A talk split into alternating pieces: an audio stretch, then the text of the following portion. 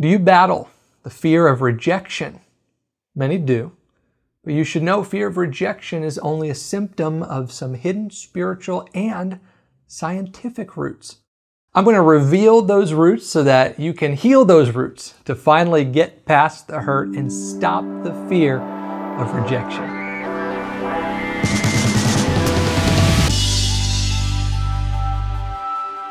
This is the Shut Up Devil Show, and I am Kyle Winkler, author of the book Shut Up Devil, creator of the app Shut Up Devil. And I'm all about shutting down the lies and struggles that keep you from thriving in God's design for your life. And I'm here to do it every single week with a live online audience. So I'd love for you to join me live sometime on Thursdays at 8 p.m. Central at kylewinkler.org slash live. If I asked for a show of thumbs up on who's ever been rejected. It would be unanimous. We've all been rejected. Of course, some people have been rejected more severely than others. In ministry, I'm always, unfortunately, amazed at what some people have gone through. Some of you share some things with me that I'm like, how can anybody treat somebody like that? Or how can anybody go through that kind of stuff? But while any rejection is painful, I don't think we ever get to a point to where we like it. There is a difference between occasional rejection and consistent rejection. The consistent kind is what I faced growing up. If you've read my book, seen me on a broadcast, or been tuning into this podcast for a while, you've heard me talk about my childhood. My earliest memories include this feeling that I didn't belong. That created a lot of insecurity in me. I was afraid to talk to people. And because I was afraid to talk, elementary teachers confused it as having a reading problem. So every day, I think, a bus from the public school would come over to the church school that I attended to offer special help for those that they thought couldn't read well. So it was like maybe me and at least three or four others that I remember that would go into this bus. Well, that kind of thing in and of itself separates you in the eyes of your peers in ways they don't understand. And nobody wanted to be friends with a kid who didn't talk. So, as you've heard me say plenty before, I was the loner, the outcast, the reject, the one consistently chosen or picked last for teams or groups. And this lasted all the way through my elementary and junior high years. I mean, it was a daily thing. Now, I don't tell you all of this to say, woe is me, because I know some of you have faced far worse. But this day in and day out rejection during my most developmental time in life really messed me up for a while. It created a root in me that, in my adult years, produced some pretty rotten fruit. Beyond the fear of meeting new people, it caused me to see rejection in places it didn't really exist and to find offense in people's words that they never meant. And really, to hate myself out of the fear of what does this mean about me? Somewhere along the way, all this consistent rejection caused me to believe the lie that I am a reject. I identified with it.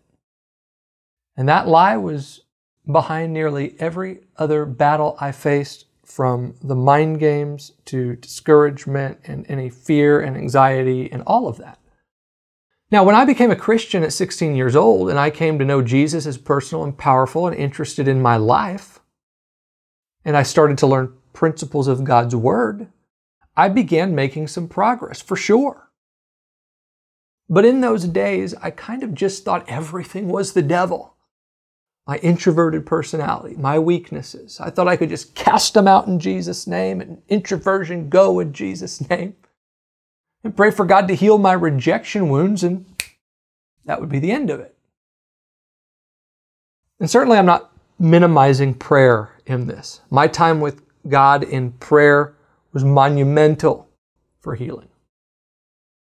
But what I learned over like a decade of working on me is that most often the wounds and the fear we face because of rejection isn't only spiritual, but there's also a scientific component too. It's not only scientific either, there's also a spiritual component. For me, I found that overcoming these rejection related wounds was kind of like building muscles. There's an effort that had to be done on my part, but rest is also equally, if actually not more, required than work. So there was some practical work that I had to do on my mind that nobody else could do but me. But then there had to be rest in the Lord and in His truths in order to be healed and to grow. It's not one or the other, it's both working together. Now, I know that there are many of you watching or listening who can relate to things I've just shared.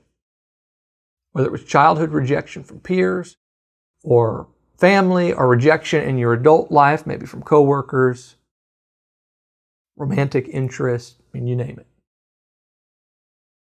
I know that many of you have been trying your hardest to get over it, but just can't. I hear your stories. I get your messages. Some of you have tried only scientific things, psychological things. Some of you have tried only spiritual things. But in the rest of this message, I'm going to expose that the roots of rejection include both, which is why healing those roots includes a strategy that addresses both. Okay, where do I get the idea that pain and fear of rejection includes both spiritual and scientific roots? Really, it's from how Scripture reveals that God made us. To understand the spiritual root, we have to go back to the beginning, back to Genesis. After all the plants and the animals were made, God put his hand to people. First, he made man and named him Adam. And we know that Adam was made in the afternoon because it was just before Eve. That's a joke, by the way. Some of you will get that later, but that's a joke. God made Adam, but then the Lord quickly realized that nothing in nature would provide a satisfying companion to Adam. A banana wouldn't do it, an animal wouldn't do it. He needed someone who could speak his language and understand his experience. So that's where in Genesis 2:18 God says, "It is not good for the man to be alone. I will make a helper who is just right for him." That's when Eve came. When Eve was formed, Adam resonated so much with another being like him that he exclaimed, At last, bone from my bone and flesh from my flesh. So obviously, we see by Adam's at last expression that something wasn't satisfied in him until he had a relationship with another person. Now, this isn't a verse about marriage, so single people, you don't have to feel incomplete. Ultimately, this is a verse about how we were designed for human connection. God wired us for belonging. So, here's the gist of how this relates to rejection. When we experience rejection, it's painful and detrimental to us because we feel out of God's created order. Like anything that doesn't get what it needs, maybe it doesn't grow correctly, or part of it dies, or it's just less efficient. That's how we are, whether we like it or not, when we don't get the human connection that we are created for. Yes, spiritually, God is all sufficient for us. Our acceptance is in Him. But He didn't just make us for Him, He made us to be in relationship with other people. So when we don't feel we get that, that's where we feel off because we're out of the created order. That's the spiritual side of it, kind of in a broad sense. But here's the scientific or psychological root. And again, as I said, it comes down to how God designed us. What we've discovered, or what scientists have discovered by studying God's design of the mind, is that the brain is moldable It's called plasticity. Think plastic. Some people have more plastic brains than others, I've discovered, but plasticity means moldable like plastic is moldable. Okay, that's what I mean by that. The younger we are, the more moldable it is. That's why we learn languages and instruments a whole lot easier when we're younger. Think about this. If you were born into an English speaking family, you didn't choose to learn English, did you? Did you ever wake up one day when you were young and say, I think I'm going to start learning English if you if, if that's your first language at least? No. You naturally learned at least the basics of it before you ever had a textbook. You naturally learned through your environment. Well, what you learned as a child became so much a part of you, so much a part of your environment that it shaped your brain that you can't unlearn it. I mean, think about that. What would happen if you tried to forget your first language? Could you do it? Where would you begin? This is the result of how environment and experiences shape the brain, especially in childhood. So, what we've learned here is that there's a certain section of the brain that becomes activated when you feel physical pain. That's what science has discovered as well. And again, that's God's design to stimulate feelings that cause us to stop or leave whatever's hurting us. It's, it's a good design meant to protect us. But the enemy now capitalizes on it in our fallen world because science has also discovered that this area of the brain that produces pain is the same area that's activated when you experience rejection. Are you tracking with me here? When you get rejected, your brain responds as if it just experienced physical pain that you need to run from. Add this to the moldable quality of your brain, and maybe you can begin to understand why a fear of rejection is eventually created. When you experience rejection occasionally, you feel that pain. It's a natural response. But when it happens over and over and over, it's like learning that language as a child. It shapes your brain so that anything you see, hear, think, or experience, or is even similar to what caused you pain before, your brain says, run from that. Don't go anywhere near that. So we see rejection has both spiritual and scientific roots. That's why we have to approach both. There are certain rejection healing truths you need to know, and there are certain rejection healing ways you need to apply them. That's the science and the spiritual working together. Some of you are going through my e course Rejecting Rejection, and in it we work through all of those things. But that's an eight lesson e course, and you're not going to sit here or listen that long with me right now. So, for this message, I'm going to give you the foundational truth to heal the spiritual root and the one thing to do, like the number one thing to do, to heal the scientific or psychological root. As I've been saying, you'll see that they both work hand in hand. The foundational truth that you have to know to heal your spirit and this one was huge for me. It's that God chose you, and He chose you because He loves you. Rejection tells you nobody wants you, nobody likes you, much less loves you. Truth says God does. I tell this story often, but in my journey, there was a moment when I was feeling especially insecure at the beginning of ministry. I mean, fears were raging in me about people accepting me. Would they accept me? Would they not? But in this moment, one morning, I think I was sitting in bed thinking through all of this, if I remember right. At the height of this insecurity, Jesus spoke to me. You know, that's what Jesus does. Like, right in our worst moments, in our most insecure moments, in our moments of shame. He shows up right in those and makes those worst moments the best. I often talk about the story of Jesus meeting the Samaritan woman at the well. It's told in John chapter 4. This rejected woman came to that well at noontime in the heat of the day when nobody was around to judge her. But that's right where Jesus was. He was right in the midst of her hiding. And there he spoke things into her that loved her out of her shame so that by the end of the story, she was no longer hiding, but running out to tell everyone that she once feared about this man that she just met. So I just say to you right now if you're sitting behind this screen at the height of anything guilt, shame, fear Jesus is here to speak to you right, right here, right as you're listening.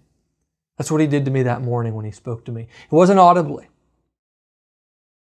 but through the words of Scripture. I was reading John 15, 16. And with everything going on in me in that moment, the words just leapt off the page like never before. Jesus said, You did not choose me, but I chose you.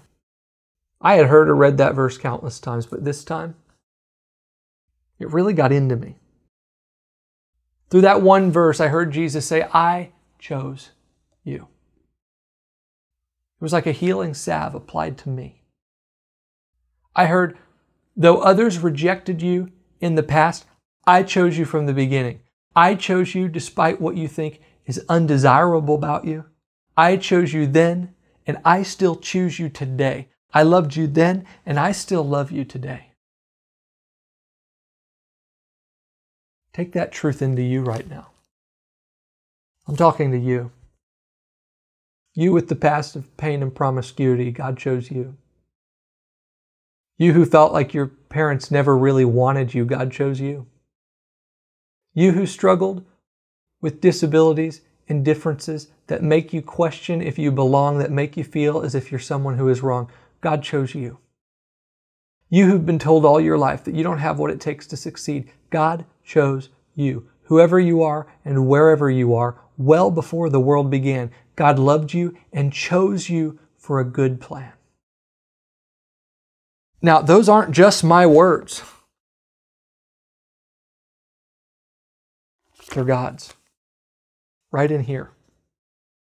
Ephesians 1 4 through 5. Even before he made the world, God loved us and chose us in Christ to be holy and without fault in his eyes. God decided in advance to adopt us into his own family by bringing us to himself through Jesus Christ. I love how some other versions of scripture put it. It says that we are accepted in the beloved. He made us accepted in the beloved. Hear that. Accepted. God calls you accepted in his family. And what God says is more real than what you feel. I could camp out on this point for so long here. But this is the foundational truth that you have to get into you. It's what I had to finally take for myself. God loves you. God chose you. He accepts you. Who you are as you are, right where you are. Now that's the spiritual side of it. That's the truth. You got to get into your spirit. That's what started to heal me. But just knowing about it wasn't going to change the physical way my brain was altered from years of consistent rejection. Here's the scientific strategy, which really isn't modern at all. Scripture actually talks about it. It's the renewal of your mind. If constant rejection has shaped your brain into a pattern where you see or fear things that aren't really there, or you avoid even the possibility of things that might be rejection, then you have to use the truth of God's Word to reprogram your mind to align with truth, to see things differently and think differently. It's just another way of saying what Romans 12:2 has said all along, to let God transform you into a new person by changing the way you think.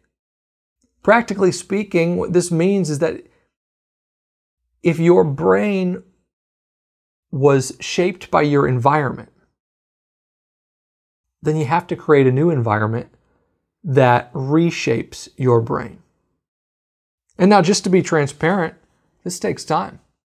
Your brain is still moldable at whatever age, so there's always hope, but it's not as quick as when you learn your first language. You're an adult, you know, the brain doesn't remold as quickly as it did when you were a child. This is why this is a constant work in progress that sometimes you might think, is this even really working? Is anything even really happening? But trust me, if you're diligent, it will begin to reshape your thinking, even when it doesn't feel like it. So here's the gist of it. In Philippians 4 8, Paul says, Fix your thoughts on what is true and honorable and right and pure and lovely and admirable. Think about things that are excellent and worthy of praise. When Paul says fix your thoughts, that's what he means. Fix them, focus them. Take time to think through and reflect on what the truth means about you on a consistent schedule. If you were rejected consistently, you have to think about God's love and acceptance consistently. The way I teach to do this, what helped me, is what I call the four R's of mind renewal. It's a process to practice every day. I explore it in my Shut Up Devil book. I shared the process a couple weeks ago when I was on TV. The first R is read. Find a scripture related to rejection. The truth I just gave you from Ephesians 1 4 through 5 is a great one. Even before He made the world, God loved us and chose us in Christ to be holy and without fault in His eyes. So you simply read that. Step two, second R. Reflect. This is where you spend the most of your time. Reflect internally about what that scripture means. What does it mean about me? What does it mean about God and His character? What does this mean for my situation today? I mean, really internalize it. It's a meditation process, really. Step three rephrase. This is where you make it personal. Consistent rejection gives people an identity. That's what it did for me. Caused me to believe I am a reject, and that later affected how I walked, how I talked, how I lived. Well, you have to reject that identity by declaring a new identity, a new I am, based on the truth that you're reflecting on. So in this case, based on that truth and based on your reflections, I might say, I am loved. I am chosen. I am accepted. God included me in his family. And don't just think it, speak it. Experiences are what mold the mind the most. And speaking makes the truth experiential so that it really gets into your mind and begins to change it. Like I talk about in my Shut Up Devil book in the chapter, The Mind and the Mouth Connection. God has created your mind and your mouth to work in a partnership so that they both actually change each other. Your mouth can help change your mind, and your mind helps change your mouth. And then it trickles down to the rest of you. Okay. Last step to reprogram your mind. This is the fourth R in mind renewal. It's repeat. This just means to continue the practice throughout the day, every day, for as long as it takes to realize change in you. Don't make this a burden, but it's just something just to naturally do. You've heard that it takes weeks to build a new habit, right? That's because of the moldability of your brain. You're actually scientifically laying down new pathways. It's neuroscience, it's God's design for the mind. That's why it takes repetitiveness of doing this, going through this reflection process for your brain to shift accordingly, to shift positively. But as you commit to the process, you're going to start to think according to the language of God's Word. I am accepted. I am loved. I am included instead of the language that you learned in the past. And that will affect just about everything else in your life. As I've been saying, how you talk, how you walk, how you relate with others, how you interpret what you see and what other people say. You'll see it according to truth, not lies, or paranoia, or speculation, or fear. That's why I said that the lie that you are a reject is behind so many of the battles you face. But the truth that you are loved and accepted is what will be behind the future victories you have. That's because thinking and speaking that truth will literally change what and how you see according to that truth. Okay, now here's the reality. When you get healed of the fear of rejection, it doesn't mean you'll never experience rejection again. It doesn't mean you won't feel the sting of it. It just means it won't send you back into weeks of mind game. It won't control your life anymore, and you won't see it as much in places where it really isn't. But still, when it happens, when you catch yourself thinking accordingly or fearing, don't sit there and do nothing. Don't let it fester until it starts to influence you and get back into you and redefine you. You have to be defensive. You have to do what's called counter arguing. I still do this all the time.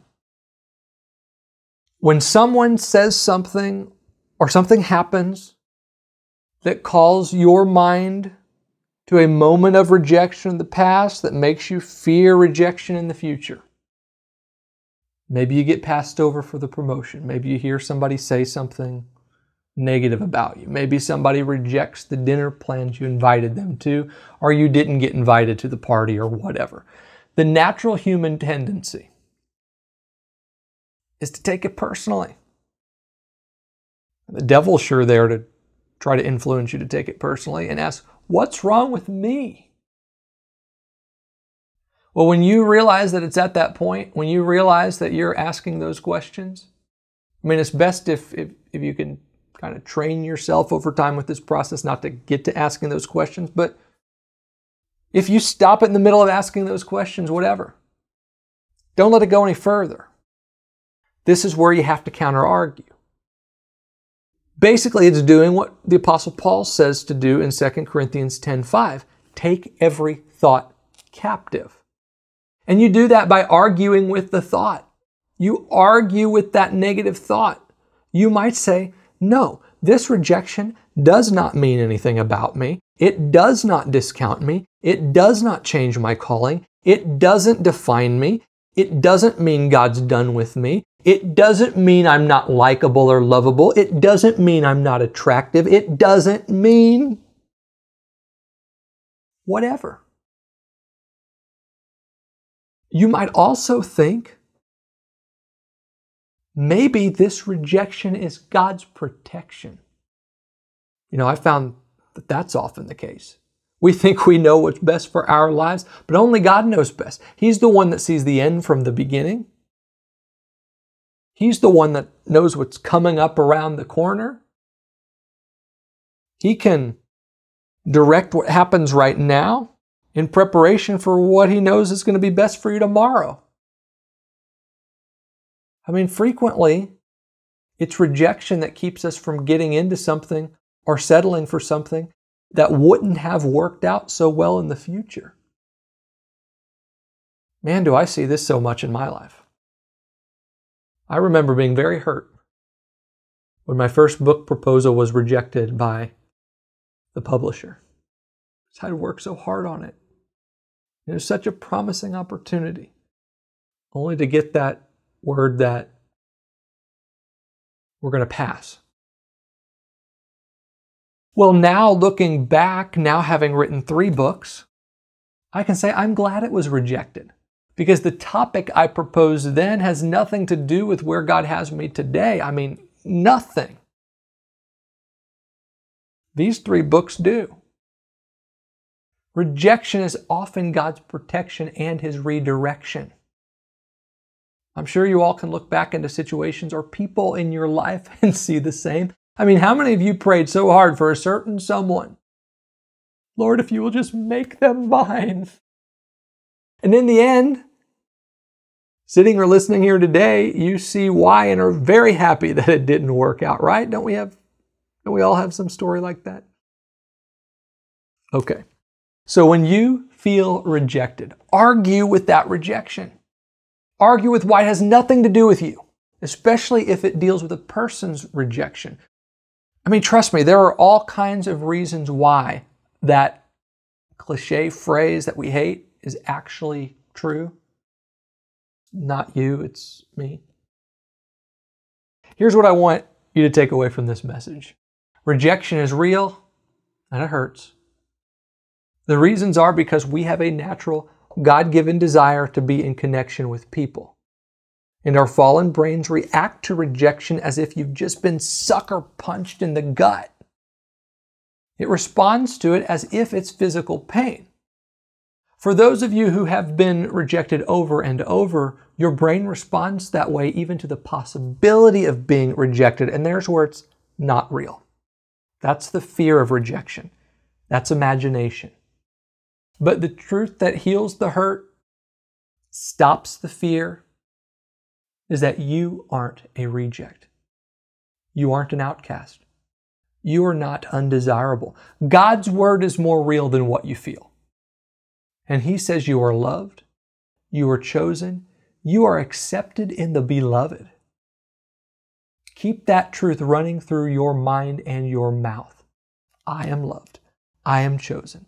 I am accepted. That'll transform you. So may you remember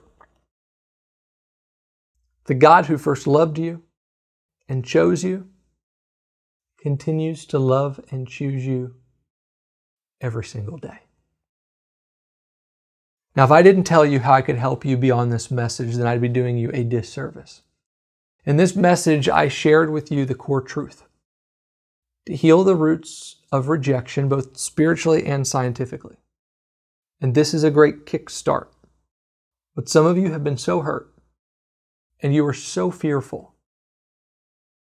You see rejection in everything or offense in everything.